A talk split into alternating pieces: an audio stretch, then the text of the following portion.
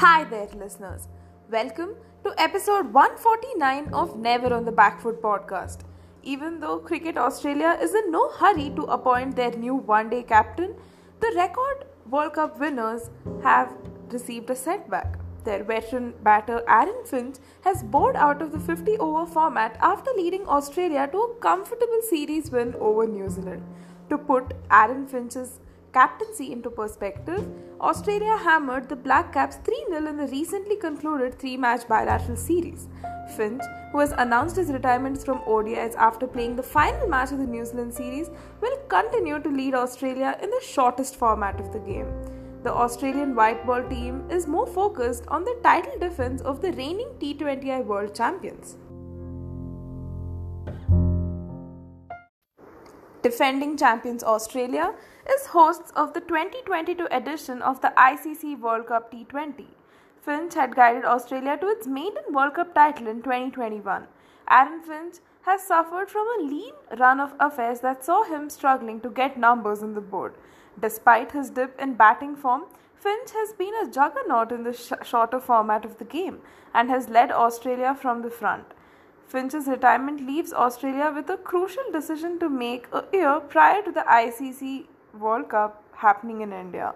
Not only do they need to replace the veteran batter at the top of the order, but they also more crucially need someone to take over the leadership role from him.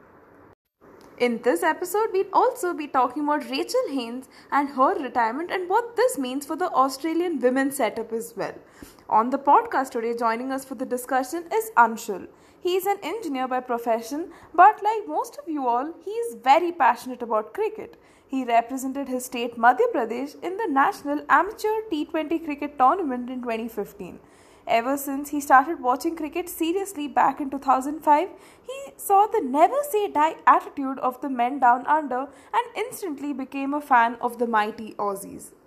Hi Anshul, welcome to Never on the Back Foot podcast. How are you doing today?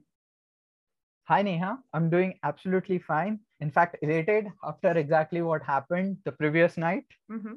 Still got chills about that Mohali 22 match. right. And uh, just to give context to our listeners, now you are a big Australia cricket fan. So, how did all of that happen?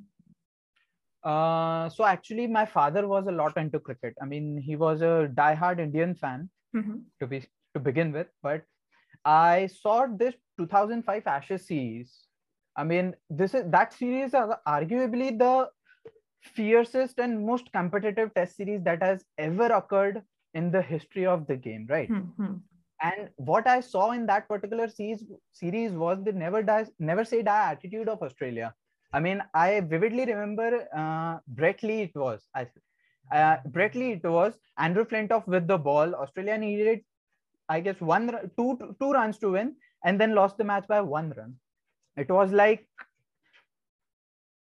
I was so involved in that particular theory of those of that particular attitude that I started following them. Hmm. I did. A, I started doing a little bit of research about them. That how what are their statistics, how they do. I mean, I'm not personally a fan of numbers to be very honest, but yeah, hmm. I did some research. Let uh, what are what are their records and i was so fascinated that these are the all conquering aussies hmm.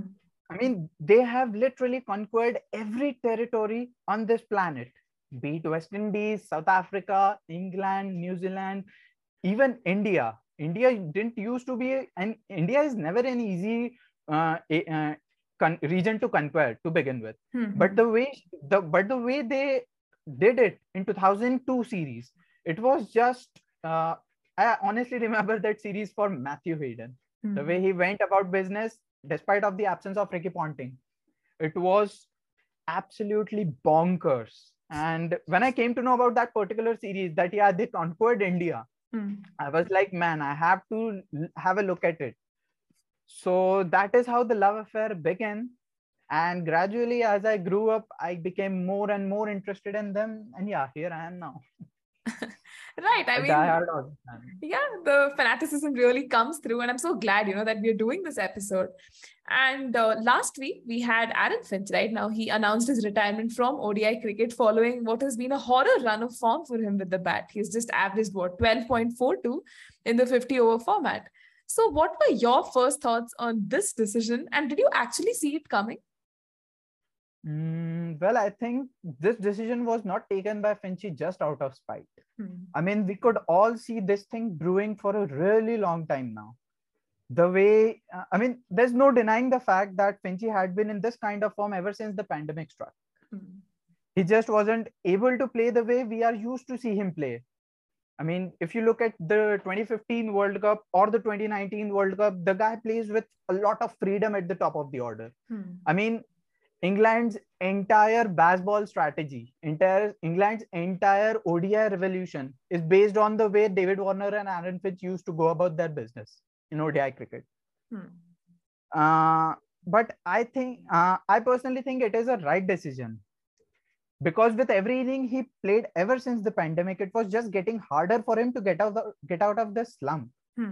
When given the fact we have got a 50 over World Cup on the horizon, had he entered the tournament like this, irrespective of what he brings to the table with his leadership skills, he would he would still have remained a weakling for this Aussie lineup. To be very mm-hmm. honest, and in a tournament like World Cup, being an Aussie, I don't think that they should enter any ICC tournament with a weakling. Hmm. So I honestly believe that yeah, it was a decision taken uh, it actually broke a lot of people that yeah, Finchy is retiring. Oh my God, he's a big stalwart. But yeah, it was the right decision in the end as well fair enough. And you know in spite of his uh, you know tough time with the bat he's still been quite a commendable captain right? Now he will still lead australia at uh, next month's t20 world cup campaign and this is on home soil. So do you think this is still good signs for australia? And we saw some of his captaincy on play last night too right? You know chasing that mammoth total the way he marshaled his men. So what are your thoughts on this? Look finchy is a born leader in this australian lineup I mean, even if he may not be in the form with the bat, he's still good enough to make the right decisions for the team. I mean, just the other way, other day, like you mentioned, we all saw how he brought up Zampa as soon as Kohli came into the middle, mm. irrespective of it being inside the power play. And it reaped rewards actually. Virat ended up playing a few dot balls there.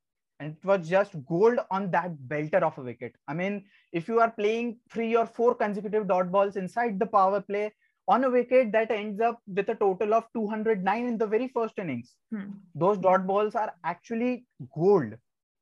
And it reaped rewards in the end as well. Zampa isn't one to bowl to in the power play to begin with. I mean, we have Glenn Maxwell to do the to do that job for mm-hmm. us. But the kind of presence of mind he had at that time to bring Zampa in is what actually sowed the seeds of that Kohli dismissal. Mm-hmm. That is at least what I feel. And as far as it is about his form with the bat in the shortest format, he still seems to have some gas left in his tank to go mm. all the way to the World Cup, starting in four weeks' time, I guess. Yeah. Yeah. He's still one of the stalwarts of Australian white ball cricket, to be honest. And now that I think the monkey's off his back with all the captaincy facade and stuff, mm. I think he would bat a bit more freely. And that's indeed a really good sign for us going into our title defense beginning next month. Right. And even when we talk about Finch's numbers, right now he has scored 5,401 runs at 39.13. He has smacked 17 centuries in ODI cricket since 2013. He's also won a World Cup title on home soil in 2015. Now, do you think these are grossly disappointing numbers considering a player of his stature and he never quite realized his potential, maybe? Look, uh, I honestly don't think I'm a big fan of numbers, to be honest. Hmm. I mean, yeah, they are a metric to compare statistically the performance of a player. But what these numbers don't tell you is the impact that that player's performance has on the game. If I talk about the biggest highs Aussies pulled under his leadership, it has to be the come from behind 3 2 ODI series win in India after being 2 0 in the hmm. first two matches of the series itself. I mean, we all remember that series for Ashton Turner heroics of Mohali 2019 or usually is consistent 50 plus across the series for that mm-hmm. matter. Hmm. But what went under the, under the cloud was that 70 80 run partnerships Finchy used to give with the first wicket. Mm. Now, at the same time, if I talk about uh, his numbers from the 2019 ODI World Cup, Uh, he scored, I guess, some 500 odd runs at an average of 50. But we all associate Australia's campaign in that particular tournament with the heroics of David Warner and the way he returned of that one year exile from cricket. Mm-hmm. And of course, the mastery of Mitchell Starc with the ball. But now, what I'm trying to say is an average of 50 is not bad. An average of 50 is absolutely bonkers in a tournament like ICC World Cup. Hmm. However, it went under the radar because there were people performing better than it, right? Hmm. And at the same time, there was one series in India where he did where he performed mediocre, but even that mediocre performance had impact on the result of this entire series. So uh, coming back to your question, I won't say these are disappointing numbers because the impact he has had on the game, on the way it is played these days, hmm. it is something that cannot be reflected by these numbers, to be honest. I mean, the fact that England's entire ODI revolution ever since 2015 World Cup exit is based on the way Warner and Finch went about their business at the top of the order. Hmm. I mean, this is just one of the examples of the kind of impact he has had on the game. So I don't think we should judge a player based on what he has aggregated across his career in terms of numbers. I think that is a good point to bring in. But, you know, considering how uh, his average, right, in the last seven innings has just been 3.71, he's even broken the all time Australian record for the most ODI ducks, too, in a calendar year with five scores of zero in 2022. What do you think is going wrong, you know, and why is this inconsistency constantly creeping in his game? Uh, look, there is no hiding to the fact that the game has evolved so much post hmm. the 2015 World Cup and at the same time we cannot forget that Finchy is getting older as well mm-hmm. when the slump began as the cricket resumed post pandemic it see it did seem like a technical flaw to be honest and a lot of commentators on air the likes of Punter, Warney, Huss, Ravi Shastri, Nasir Hussain, literally everybody pointed it out in his technique. But as this hole grew deeper and deeper, it became more of a mental thing, I think, hmm. than a technical flaw. And the fact that there are some youngsters knocking on the door for selection, it, it only grew tougher for him and thus mounted the mental pressure. I mean, it's a funny thing, you know.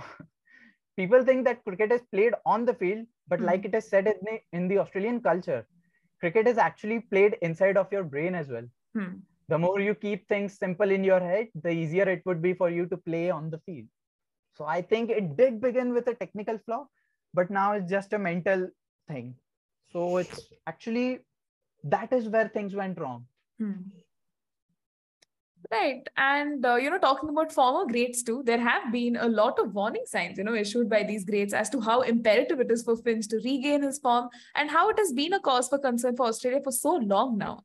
Now, even during last year's T20 World Cup triumph in the subcontinent, Finch was probably far from his best, right? He just made like what, 135 runs at 19.28, and his strike rate was super disappointing for an opener with just, you know, it being at 116.37. So, what are your thoughts on the same? Look, scoring in subcontinent for any Australian batter is difficult, hmm. be it any format, be it Test, ODIs, or T20s. I think it's still a small sample size, but from the way he batted in the first T20 international against India at Mohali the previous night, hmm. I think he's going to play a bit more freely from now on going into the World Cup because I think he had a bit of failure. He had a bit of fear of failure prior to this resignation. However, now that he has announced his retirement, like I said, the monkey is off his back. Yeah. I can see him play with without any fear of failure. And the fact that this T20 World Cup is in Australia, and like every other player, Finchy is also aware of his home conditions. Hmm. I mean, he he does play for the Gateshead every year in the BBL across all the grounds in Australia. Hmm. So that thing is just going to add to his confidence. I mean, he knows the conditions but at this age at this point of your career he knows what the oppositions are going to do to him mm. and he is more mentally liberal than before so i think he would be okay at the world cup down under i mean just as a batsman he would be quite decent i'm not really worried about Finchy being in this particular slump that he is in because I expect him to come out of it comes the World Cup, comes October 22nd. Exactly. And I think even Australia will be hoping, you know, he can actually find his form and, you know, just contribute as much as he can. Now, even when we look at Australia, they will be announcing a new ODI captain perhaps in November ahead of uh, next year's World Cup that's happening here at home. And we have Pat Cummins, Steve Smith, Adam Zampa, Alex Carey, among so many leading candidates in the running, right? Now, who do you think should be the next captain for them? David Warner.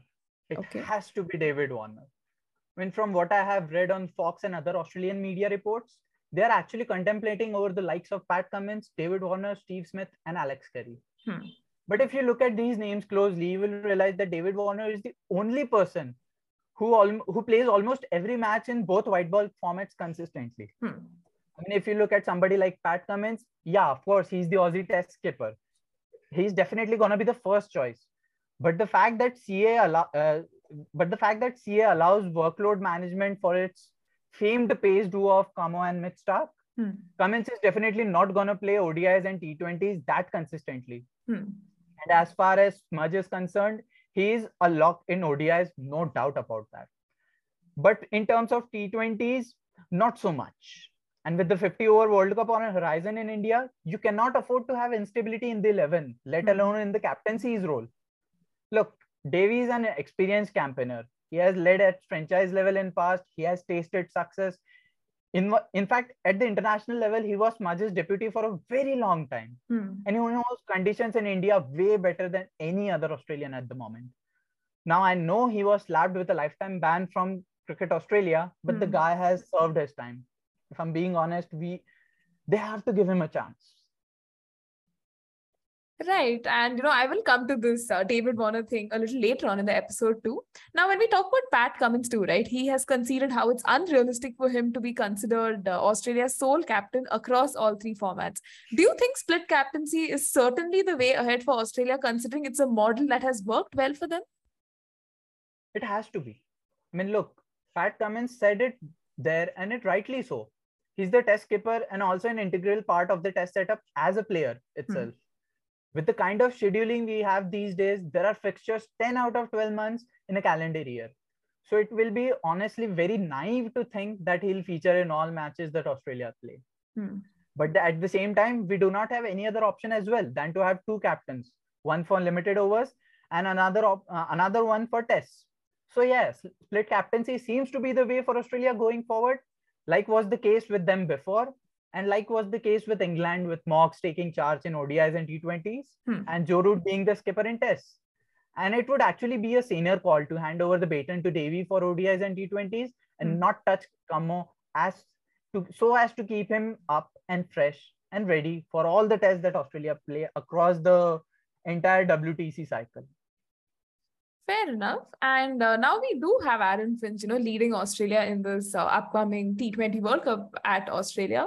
But I think a call on the captaincy for the T20 team after that is likely to follow, right? Because Finch has revealed that he uh, would consider his future in the format after the summer, most likely hinting yeah, that he may not continue. So, who? Mm-hmm. So, do you think Australia should have separate captains for limited overs like ODIs and T20s? And who do you think can be the candidate for T20s? Look, uh, if I'm being entirely honest with you, I'm not a big fan of split captaincy in the first place. Okay. I mean, unless the captain in one format is not going to play all the games in other two formats, you have to go with a single captain. But mm-hmm. since that is not the case here, they have to instill a captain for limited overs and another one for tests. This is actually the right call as well, I think. Since a player is skipper in ODIs, he'll also be able to know the dynamics of T20s as well and what challenges it brings along as the skipper. To have one captain for ODIs, another one for T20s would be nothing less than a suicidal approach hmm. because it would actually upset the balance and approach of the entire team to begin with.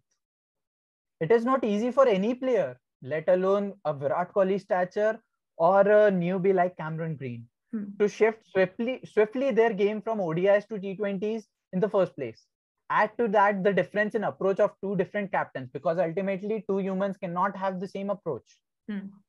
this would literally destabilize the entire white ball setup in any cricket squad let alone australia hmm. it would just prove the saying too many cooks will ruin the dish so yeah i do not think they should go with one captain for odis another one for t20s and pat cummins of course being the captain in tests. Right. And uh, you have also spoken about how, you know, David Warner uh, looks like this likely candidate. Now, after Finch's retirement from the format, uh, Pat Cummins also called, you know, for David Warner's lifetime uh, leadership ban to be lifted. Even Aaron Finch has endorsed David Warner for the role. Now, when you look at Warner, right, he has enjoyed captaincy success in white ball cricket. He led SRH to the title in 2016. He has, I think, even spoken about wanting to, you know, lead Australia again after receiving that uh, lifetime captaincy ban and that very uh, sad incident that happened in 2018 that really marred Australia's reputation as well. Now, however, his you know full-on schedule plus the fact that he's set to turn 36 in October may, I guess, mm-hmm. prompt the management to choose the other candidates who are in fray. So, what do you think? Do you th- still think David Warner is your best candidate? And thoughts on the same? Look, Neha. At the end of the day, we are all humans. Hmm. We all make mistakes, and so did Davy on that unfortunate afternoon in Cape Town but for which he has also severely been punished as well. But a lot has happened since that incident, to be very honest. I mean, yeah. we all can see it. He is a changed man now. He's not the same bull who took the Australian cricket and global cricket for that matter by storm. Hmm. He's a lot calmer. He has learned to make the right choices, be it on or off the field. If anything, he's a reverend now. I mean, that is how we used to address him in the most recent Ashes. He still possesses the leadership trait, though. Hmm. And it's not just Kamo who seems to have seen it. A hmm. lot of legends of the game, including the likes of Gilly and Haydos, have also endorsed Warner for captaincy and for his ban to be lifted. Now, coming to the thing that you mentioned about his age, I don't think age should be a factor in any sport as long as the player is performing. Hmm. I mean, I don't know we have why we have this theory in cricket in particular that we seem to write off a player as soon as they turn 20 35 35 yeah yeah i mean it is such a shame mm-hmm. because we have seen players who have trained well and performed rather better after turning after turning 35 mm-hmm.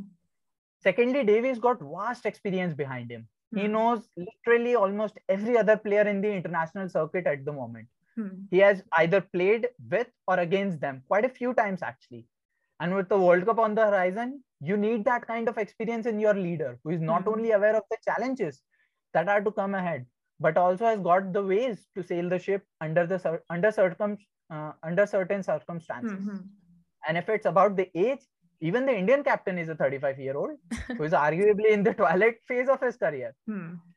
and from how it turned out post virat's axing from the odis and resignation from the tests mm like they did not even think twice before appointing a 35 year old as captain hmm. with a couple of world cups on the horizon the 20 over world cup right uh, starting next month and the 50 over world cup almost a year from today hmm.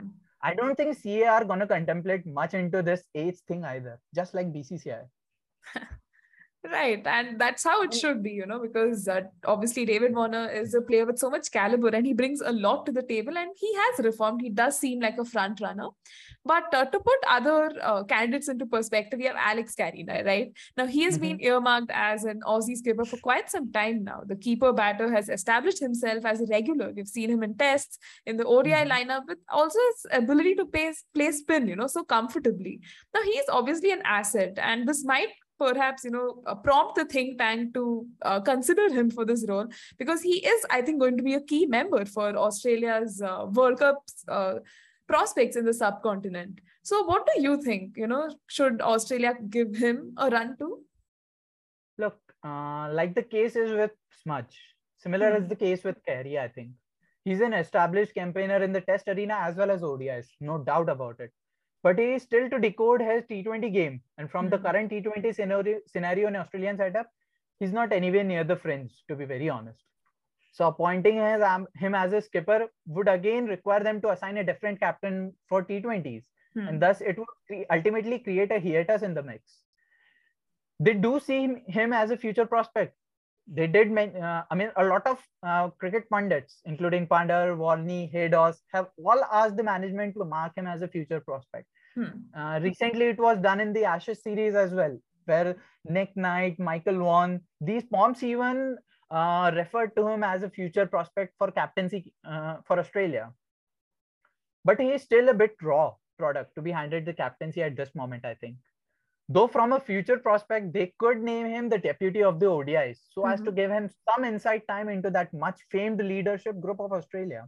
I mean, that would not only bring, uh, that will not only allow him to bring his A game to the table in terms of with the bat, but it will also give him certain insights about how the leadership group works in mm-hmm. a particular team like Australia. Exactly let's talk about Steve Smith, right? Now, he returned to captaincy for the first time since Cape Town in uh, the 2021 Ashes Test at Adelaide after Pat Cummins was forced to isolate because of that COVID 19 incident and everything that happened. It was a yeah. successful uh, outing for Smith, who, you know, led his side to victory amid some of the most stern resistance by England in that series. Now, there is a strong uh-huh. case to appoint him as the ODI skipper, right? Now, the addition of Tim David to the T20 squad also puts uh, Steve Smith's position in that team under threat. And uh, this may uh, spare up some time to freshen up for the test and ODI formats for him. Now, given mm-hmm. Australia also heads into an important 12 months in ODIs, they might be, you know, kind of inclined to hand over that captaincy to him because he's an experienced figure. He's been in the setup for so long. So, do you think Australia might reconsider giving captaincy back to him? Uh, well, for starters, I don't think Tim David's inclusion in this Australian setup is anywhere near challenging Smith's position at all. Mm-hmm. I mean, if anything, it is actually challenging that of Marcus Stoinis. Because if we talk about last 15, 18 months or so, he has not played any significant innings, mm-hmm. barring that famed semi-final against Pakistan at Dubai, where ah. he was carving and pulling the likes of Haris Rauf and Hassan Ali for fun. Secondly, I do think Steve Smith is still a little uncertain in T20 setup, only because of the way the dynamics have changed. Uh, I don't think they are bothered. I mean, the manage. I don't think the management is bothered about his position in the T20 setup mm-hmm. because he has that reputation. He he's completely skillful to withstand around it as well. But if the com- if the management are actually sure about having a floater and smudge in that T20 international setup, with all other power hitters around him. I do think we could see him return uh, as a full time captain mm-hmm. in at least ODIs and T20s. Right. And uh, talking about another important candidate in the setup is Glenn Maxwell, right? Now, mm-hmm. he is also considered uh, as a candidate who is you know been in the setup for so long he's also had experience captaining the melbourne mm-hmm. stars in the bbl he's captained punjab kings in the ipl uh, not punjab kings captaining punjab in the ipl as well. Yeah punjab yeah but uh, you know in his case the melbourne stars have not you know tasted successes yet. And i think the all-rounder has a better chance of being named as the vice captain of the odi side. As you know he can offer excellent insights while not trying to uh, worry too much about you know captaining the side and have that load. I think the same was the argument for him being an rcb captain right? Mm-hmm. the more pressure yeah. you put on him he can't you know deliver the goods. So what do you think of him as a potential captain material I actually agree with you on this point, Neha. I mean, hmm. even I personally don't think they should consider Maxi for the captaincy role at all. Because from what we have seen all these years about Maxi and his game, he's at his best when he has that clarity of role, but isn't burdened about any undue pressure. Hmm. Sure, he's still the part of leadership group, whichever team he represents, be it Australia, the Stars, Royal Challengers, or Spirits for that matter. But we have seen it in the past that any kind of undue pressure affects his performance a lot. Hmm. So if they are to even contemplate about giving him any title, it should be that of a vice captain at max. Hmm. That way, he would not be involved in the game as well as not be burdened by the pressure of leading the pack. Exactly. And uh, now, you know, in the episode so far, we have spoken so much about different candidates that Australia can consider. Now, yeah. what do you reckon are, you know, Australia's chances for this T20 World Cup? And can they repeat the 2021 heroics? I mean, did you actually see that win coming? Because everyone had pegged maybe all teams except Australia for that win. So, how do you look at it? Well, the 15 man squad that we have named for this edition is actually similar to the one that played the previous edition, exactly. barring the swap between Tim David and Mitchell Swepson. Hmm. Basically, what I'm trying to say is they are a settled squad with each player aware of their respective roles and responsibilities. So, hmm. come to the match day, considering the kind of picks we have announced to defend our title. And since I don't want to jinx anything, I would just say that we are going to be a force to reckon with. as Absolutely. far as the previous edition is concerned though i did not think that we would go that far i mean yeah sure i was aware that we would be qualifying for the knockouts hmm. the very first game the way uh, smudge and the entire company pulled out that heist against south africa hmm. on a slowish wicket i was aware that yeah we are at least gonna be in the knockout the top four but post that it all depends on the way how we perform in that particular day because yeah it doesn't it doesn't matter how much kind, how much of a skill and how much of an experience you have in your particular playing 11 mm-hmm.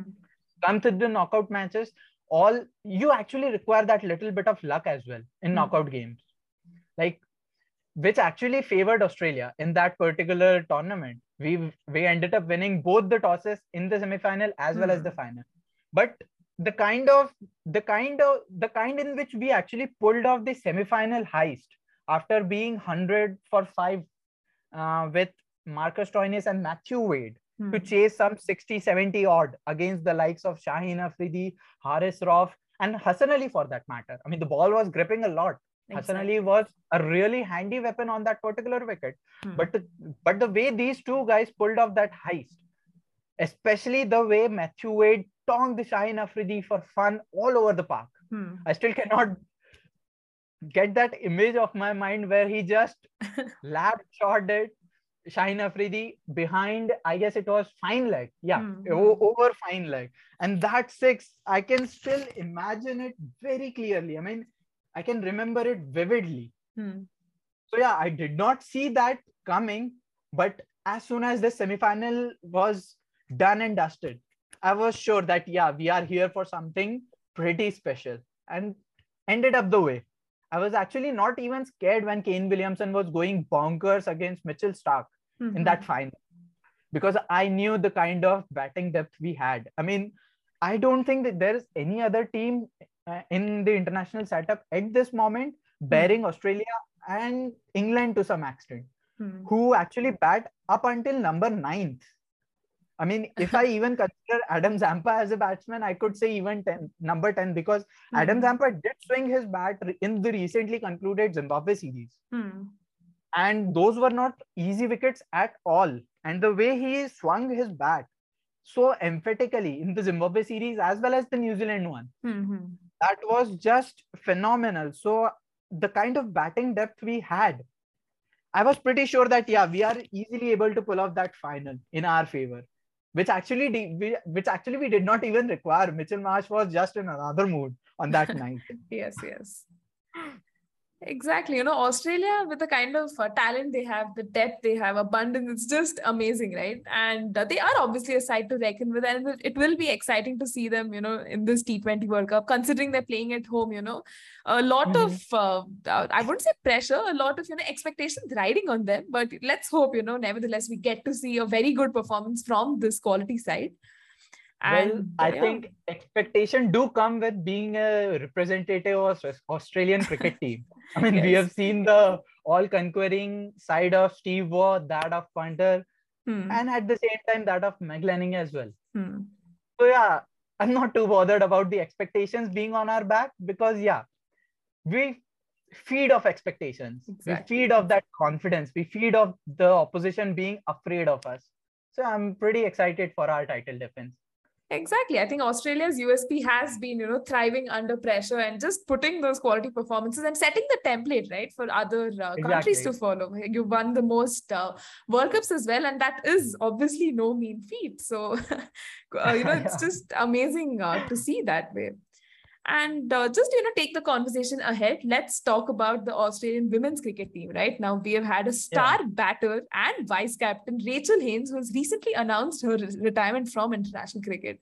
Now, this mm-hmm. brings the curtain down on what has been an illustrious career that has that has um, been a proper roller coaster ride. You know, off the record, we were just yeah. talking of you know how many setbacks she's had and how every time you know she's just come back and just made such a big statement, right? So what what are right. your thoughts on this retirement and how are you just soaking it all in?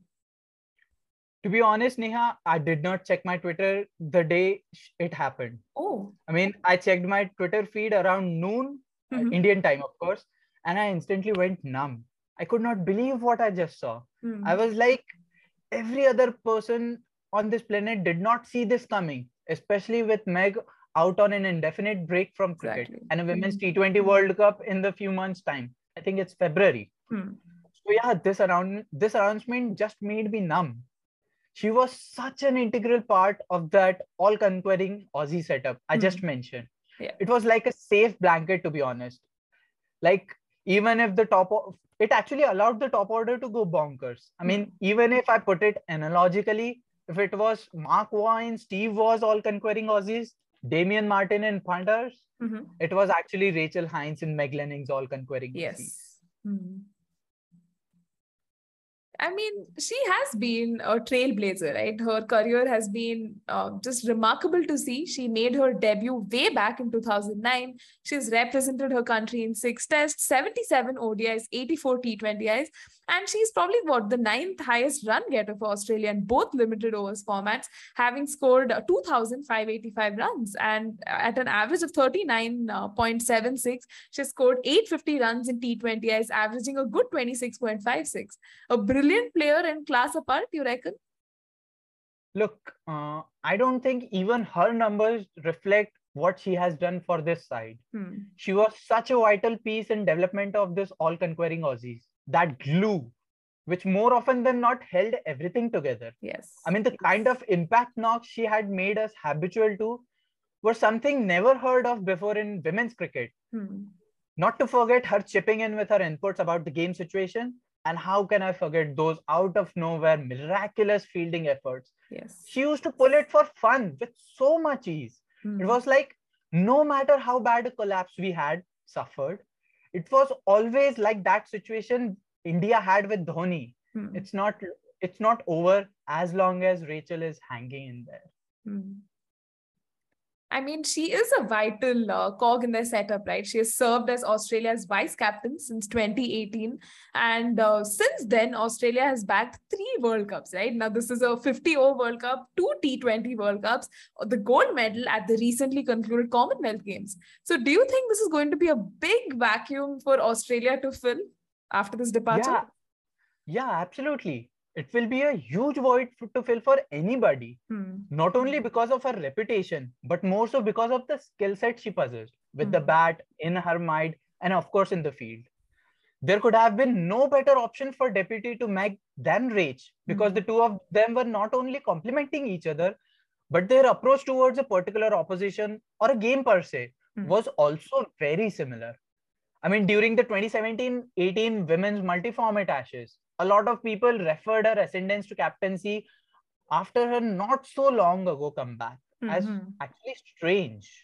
But at the end of the series, we all saw what a masterstroke it turned out to be. Her on-field brilliance was her on-field brilliance will actually be the biggest challenge for anybody Mhm. who will slot in next to fill that void created by her retirement. Right. And even when we look at uh, Rachel Haynes' career, right, now it can be divided up into two parts up to 2013 and then after her return in 2017. And she hasn't looked back since. Now, having been dropped, you know, after that 2013 uh, Ashes in England, she was recalled for that tour in uh, New Zealand nearly four years later.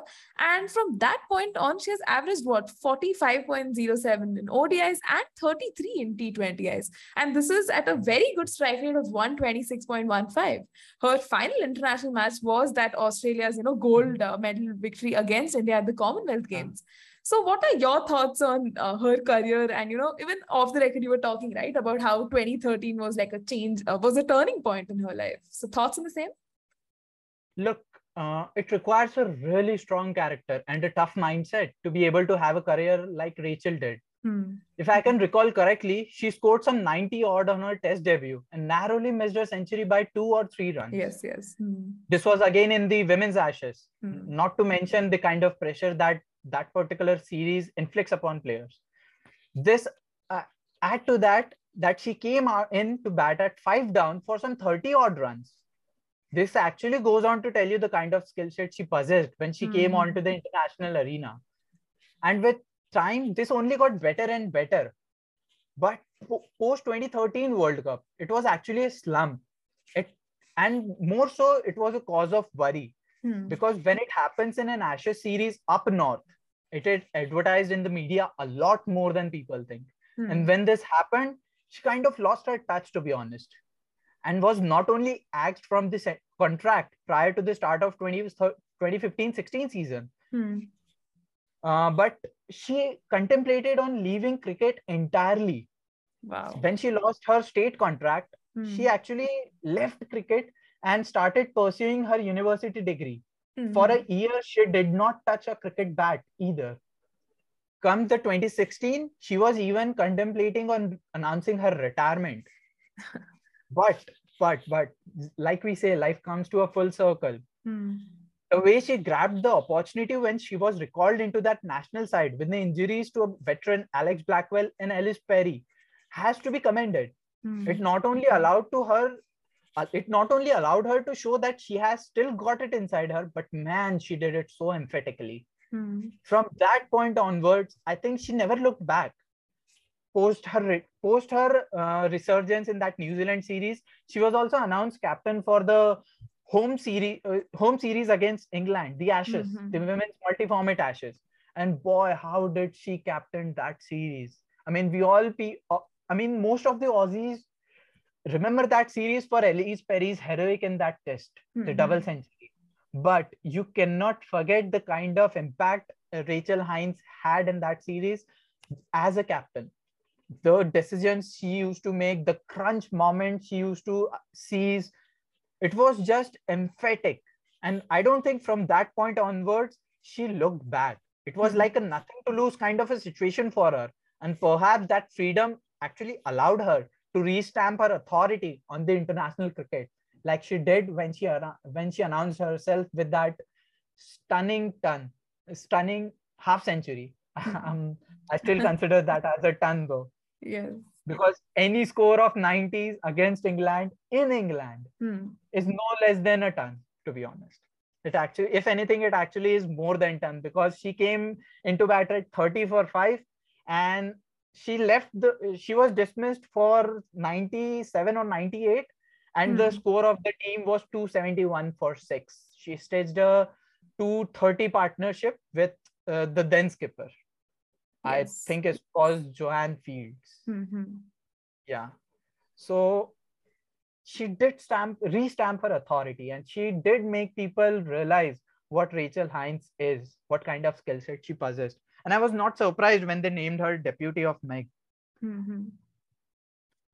Yes, exactly. I mean, you know, Rachel Haynes has uh, often been this underrated player for Australia. She's been in the shadows because Australia does have this knack of producing quality players, right? She was in the same generation as Ellyse Perry, Meg Lanning, I mean, mm-hmm. to name a few. But I think mm-hmm. what really stood out about Rachel Haynes is the fact that she filled a variety of batting positions right through her career. She finished as an opener in tests and ODIs, uh, you know, ending her one-day career at the 2022 World Cup, where she was the second highest run getter behind Alyssa Healy. Then she also became Australia's middle order safety net, as you know, you also spoke about earlier in this episode in T20s. Mm-hmm. Now, this is a role yeah. that was, you know, never better exemplified than against, uh, you know, Sri Lanka. I think it was in Perth uh, during that mm-hmm. 2020 uh, T20 World Cup after Australia's tournament had been uh, left on a knife edge, right? After they suffered yeah. a loss against India in the first game. So, how yeah. would you look? Look at her game and uh, the subsequent contributions because she's your once in a generation type player. Uh, you don't get players like these often, right? So how would you look at her? It is actually really funny thing to begin with. I mean, Rachel Haynes has batted top of the order in the middle of uh, in the middle lower order as a finisher, but she has been so acclimatized to literally every position that when Alex Bla- Alex Blackwell was the designated finisher, she mm. was playing the role of a middle order bat- uh, batter, and then the resurgent phase where she played lower middle order and often finished games for Australia. Mm. Like I said before, her presence in that middle order was like a safety blanket for the Aussies at the top. It's all gonna be fine until Rachel is in the middle. Mm. I mean, even when there was a collapse of top order, Hmm. But I'll be honest with you. I was a little terrified with the way that collapse triggered, hmm. especially hmm. with Healy departing in the very first over of the chase. Yeah. It was it was not a huge total, but it was not an easy pitch either. Hmm. We were three down actually for not much in the power play. I guess it was 30 or 28 runs when the third wicket fell. Hmm. But the kind of proactive partnership uh, Rach stitched with Meg in there was not only crucial in that context of the game, but also our entire campaign, given the fact that we had already lost our opening game to Harmanpreet Kaur's women, Hmm. and rather emphatically. That sort of gave momentum to the squad, I think, that we could pull off a heist from the worst of the situations. It was actually apparently evident from the way we went through the entire tournament, Hmm. as well as the 2021 Women's 50 Over World Cup and the 2022 Commonwealth Games. Hmm. Exactly. And uh, Rachel Haynes, right now, she has become the first member of Australia's golden generation to retire from international cricket. And I Mhm. think her retirement will obviously leave uh, Cricket Australia with another uh, potential captaincy decision to make because she has been Mhm. uh, Meg Lanning's deputy for almost five years now. And you also Mhm. earlier spoke about how, you know, you did not see it coming and you were almost numb. So uh, now that you have time and, you know, to put things in perspective, and Meg Lanning is also on this indefinite break, who do you think, like, who do you think uh, this was the best call considering the situation right now? Uh, I personally think that when you are not in that particular frame of mind where you can completely allow yourself to express on the field, Hmm. you should actually, I think with that frame of mind, it was a right call. I mean, like I said before, I was like every other person. I did not see this coming, especially with Meg out with a break and a World Cup on the horizon next year. Hmm. But like she said, she took this decision in her right frame of mind and not just out of spite. So Hmm. we all just need to respect that as individuals. But the fact that it leaves a gaping hole for the captaincy role in the Australian setup isn't hidden either.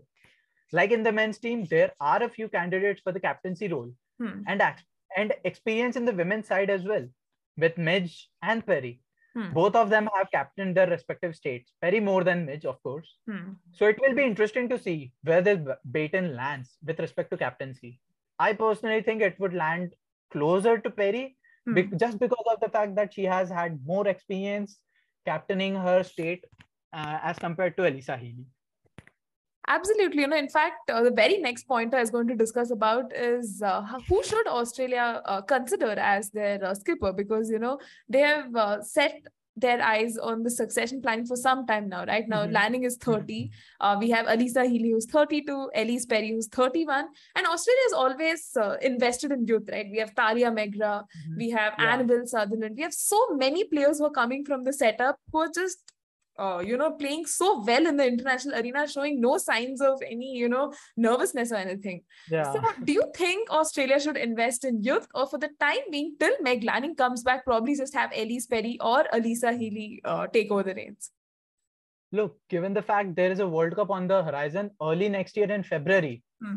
if Meg isn't to return by that time, I think Pez has to be the one to lead the side in that tournament. Mhm. she's not aware of the side dan- she's not only aware of the site's dynamics and approaches but has also been with the site for more than a decade now Hmm. but uh, just like you said with the future in prospect though they may name ash as her deputy i mean she's young she's already an integral part of this setup Hmm. she is the designated finisher of this australian lineup so yeah ellyse perry as captain and ashley gardner ashley gardner as a deputy Ah. that has to be the designated leadership roles for Australia comes the Women's T20 World Cup in February next year. Right. And even Ellyse Perry, right? Now we've seen her warm the benches for the better part of so many uh, series that Australia has been a part of. So hopefully, you know, she too can acclimatize and just, if she does get that opportunity till Meg Lanning is back, make the most of it Mhm. and hopefully, you know, Yeah. help Australia steer through this. Uh, I wouldn't call it a transition period, but maybe just a challenging time for them in the absence of their uh, star skipper, Meg Lanning, right? Yeah, that's actually I that's actually one thing I love about uh, these boards, to be honest. Hmm. I mean, we saw how Ben Stokes took a mental health break. We saw how Glenn Maxwell took it. We saw we just mentioned we just talked about Meg doing the same. Hmm. I think this is actually what allows players to grow as a person, as an individual, as a character. Hmm. and i really think that meg takes as much as much time as she needs to get back to her groove because she is too good a player to miss on the action to be honest. Exactly. But meanwhile, I do think that Ellyse Perry has got the skill to lead this side into the tournament and actually triumph, uh, come out triumph. Hmm. No doubt. I mean, Ellyse Perry has been in this uh, setup for so long. She has the pedigree to be that amazing uh, captain as well. And you know, yeah. talking about the mental health discourse too, right? We recently saw how Nat mm-hmm. uh, is taking a break. You know, considering how she's been going at it with cricket. So, how important uh-huh. do you think is you know addressing mental health uh, amongst players and even the support staff for that matter? Vital important. I mean, not only just players or support staff. I personally feel everybody should take a pause with the, whatever they are doing just when they think that yeah i'm not in the hmm. rightest mm. space of minds as a person i mean if i i won't talk about anybody else i myself took a mental health break about 8 or 10 months mm-hmm. i'm still on a social media cleansing to be honest it was it was so toxic for me to grow in that particular environment that i just had to pause everything that i was doing mm. so yeah i think if you want to really grow as an individual you have to take them you have to take that mental health break no matter one month 10 month any year however long it takes mm-hmm. you just have to prioritize everything later and yourself and your health first i mean just the way you look at virat kohli mm-hmm. that's the most recent example we have seen in international cricket yeah he took a mental health break of one month he did not touch his cricket bat for an entire month in his career Exactly. And look how it paid. What kind of rewards it paid. I mean, mm. he did end up seeing his 71st, the much hyped, much famed 71st. Mm. So I do think that people should prioritize mental health more now than ever. Absolutely. Like it is high time that people should look at it as not a disease, as not a calamity or something as mm. not some some sort of mental disorder but just some sort of problem with your head mm. like because sometimes when you just get inside of your head you think too much you actually end up making bad scenarios worse worst mm. scenarios worst and you make blunders of the worst scenarios i mean you hmm. cannot in at in such situations you cannot even uh, pick up the easiest of opportunities. You cannot grab them with either of your hands, hmm. let alone both. So I think people should start prioritizing their mental health all above everything. Absolutely. It's such a good point you uh, bring up. And considering, you know, we have cricketers who are speaking up now about their mental health struggles, mm-hmm. I think I think it really kind of, you know, uh, destigmatizes and makes normalizes you know this conversation around mental health which is certainly the need of the hour and thank you so much for you know sharing your experience as well and uh, yeah. before you know we wrap up this episode do you have any final thoughts and a message for our listeners well at the end of at the end of the day i would just like to summarize what we just discussed mm-hmm. i mean experience is very much needed when entering any ICC tournament, be it men's or women's. Hmm. More so when you are defending titles like Australia are. So I think there has to be a toss up between the likes of Steve Smith or David Warner for the captaincy role as mm-hmm. far as Australia's men's team is concerned. And it has to be Ellyse Perry to fill the women's captaincy. Hmm. All in all, I think next few months of cricket are going to be as exciting to watch in both men's and women's cricket. So to all fans who are listening, just enjoy the games we all love. Peace. exactly. You know, we do have a very exciting uh, cricketing schedule uh, lined up for us. And yeah. Uh, yeah. thank you so much, Anshul, you know, for joining me on the podcast. And, uh, you know, here's hoping to have you back on the podcast. You know, I would love to pick your brains on another topic. And until next time, take care and bye. I'm actually looking forward how long it takes for us to interact again on this particular topic because just today the Ashes schedules were announced and yes, i could see exactly. that yeah. they have pushed forward it, they have actually pushed it forward so as to acclimatize time uh, so as to put in time for the 100 actually mm-hmm. and not gonna lie the month of june and july are just perfect for Bazball cricket so it's gonna be hell of a lot exciting this ashes up north exactly yeah and uh, I, actually, I hope we do have this particular conversation about the Australian triumph once Absolutely. we are done with the final on November 14th. yes, yes. We'll absolutely look forward to that conversation. But thank you so much, yeah. Anshul. See you on the other side. Yeah, pleasure was all mine.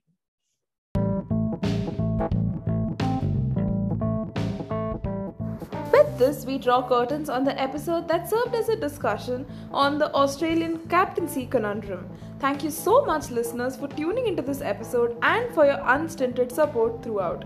Please follow and press the bell icon on Spotify and subscribe to the podcast on Google Podcasts for the latest episode updates and stay tuned do check out at the rate never on the back foot on Instagram and at the rate never on the back one on Twitter for the latest facts, terminology, retweets, fresh tweets, and a lot more that's coming up this cricket season just for you.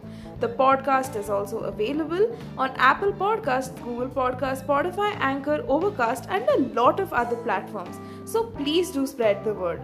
Until next time, stay safe and take care, listeners. Bye for now.